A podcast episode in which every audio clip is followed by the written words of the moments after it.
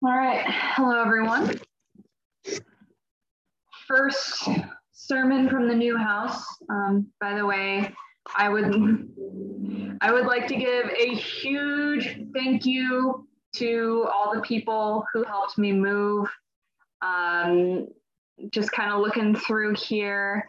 Uh, Hartman Kaiser's helped out, uh, the Ruthies, uh, Johnson Evers, um, the uh, Ash Scotts um, were all really helpful.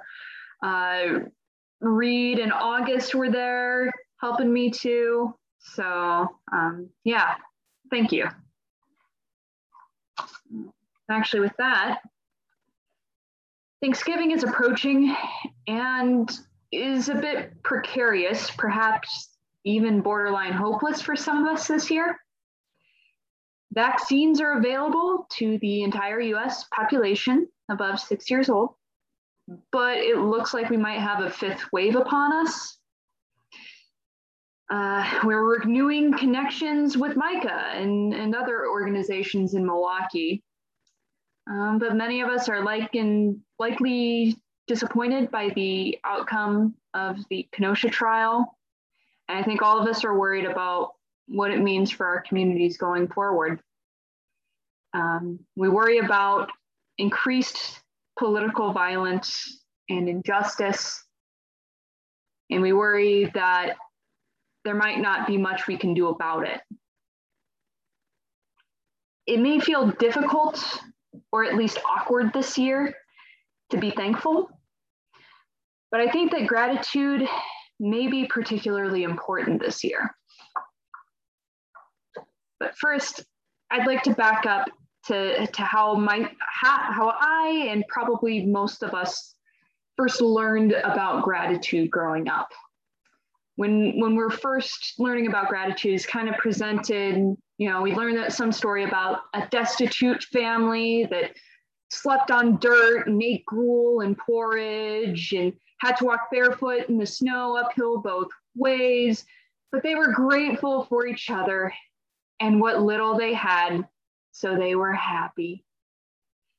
And this is probably meant, at least you know, consciously, uh, to teach kids that gratitude need not depend on being well off. Uh, unfortunately, I've found that this tends to frame gratitude as an ethic for the underclass, so to speak. It it frames gratitude as something that's really useful to poor people because they can use that to experience joy despite their circumstances. And for the rest of us, I mean, it's good to be grateful, but it's not really the most relevant thing to us. Um, and at worst, gratitude as an ethic is, kind of similar to many others in how it kind of has this dark side to it that can be used to manipulate people. You know, love can be manipulated into, you know, someone enabling an abusive partner. Peace can be manipulated into passivity. Uh, and forgiveness can be manipulated into kind of asking for a lack of boundaries or a lack of safety measures after someone's been harmed. And kind of similar to that, gratitude can be weaponized against vulnerable people to tell them to be content with injustice. You know, oh, you're, don't complain about being underpaid. Just, you need to be grateful that you even have a job at all. Uh, you know, don't, don't don't be upset that you're being treated unfairly. Just just be a, be grateful that you can be in the room at all. And while gratitude is certainly beneficial for those going through tough times, I think that we should more be conceptualizing gratitude, uh, if not something for everyone, but but definitely an ethic for those among us who are doing quite well at the moment.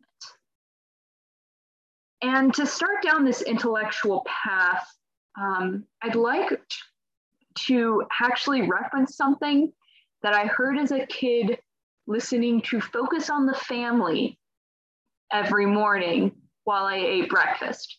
I do not quote that radio program very often, but there is something that has stuck with me over time.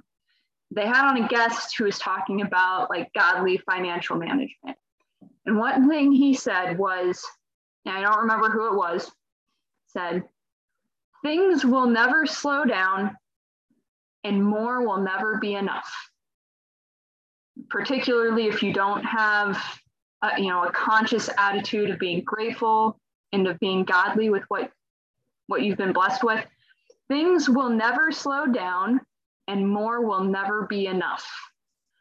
Um, so in academia, with, with that things that will never slow down, in academia, we like to say that tomorrow is this mythical time when everything gets done.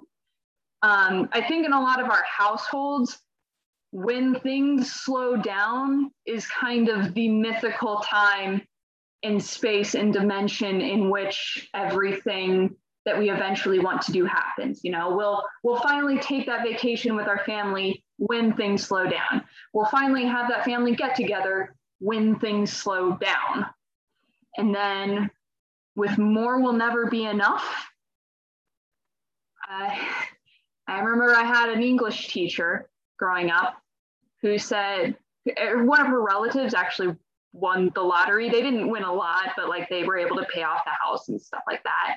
Um, she said, "Yeah, I, I." She thought to herself, "You know, I wouldn't, I wouldn't want to win like, you know, um, you know, a few million dollars. If I won the lottery, I, I just want enough to pay off the house." And she thought, "Well, I'd want enough to pay off the house and the car." And then she thought, I'd want enough to pay off the house and the car and have a college fund for my kids. And this, she described this, this train of thought just kind of kept going and going and, and going. Um, so I know it probably seems like I'm going in a lot of different directions, but I promise I will tie it all together. So, so just kind of hold on to that thought and I'm going to bring up actually a, a, video that was just recently released by um, the New York Times. It was an opinion piece by, um, should have written this down. Sorry about that. Um, anyway, I'll, I'll, share it with, with you all. Uh, anyway, it was titled Liberal Hypocrisy is Fueling American Inequality. Here's how. So in this in this video, the, the author is describing how many of the states in which their um, Democrats control uh, the legislature and the, the governor seat, or they have a veto proof legislature, they end up getting some policies in place that do not at all re- resemble their platforms. I, I'm not I'm not trying to like show too much of a bias here. But anyway, um, to, to get more into this, uh, for example, in Palo Alto, California, uh, citizens shot down um, a proposal to build an affordable apartment complex for senior citizens. Uh, school districts in Chicago are largely divided among socioeconomic and racial lines so that wealthy neighborhoods have these really, really nice schools and, and poor communities of color have grossly underfunded schools. Um, and Washington State, uh, liberal bastion, Washington State, has the nation's most regressive effective tax rates. So, regressive meaning poor people pay a large percentage of their money to, to taxes and wealthy people pay a very small percentage. Um, so the citizens and leaders responsible for this, they probably defend Medicare for all on social media. They probably have been to one or more women's marches. They probably have the all are welcome signs in their front yards. They probably attended last year's demonstrations or donated to bail funds. And they probably now have a shelf full of anti racist books. But when something comes up in their city or state to, to, to maybe enact some things, they always say the same thing. I'm all for affordable housing. I'm all for equitable school funding. I'm all for progressive taxes, but I have concerns. I want progressive policy.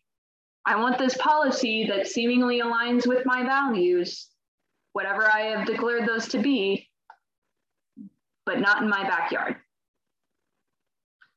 So when I watched this video, I kind of saw it as a wake up call um, for our, potentially for our congregation because the, the makeup of our congregation looks a lot like what I just described, kind of just on surface level.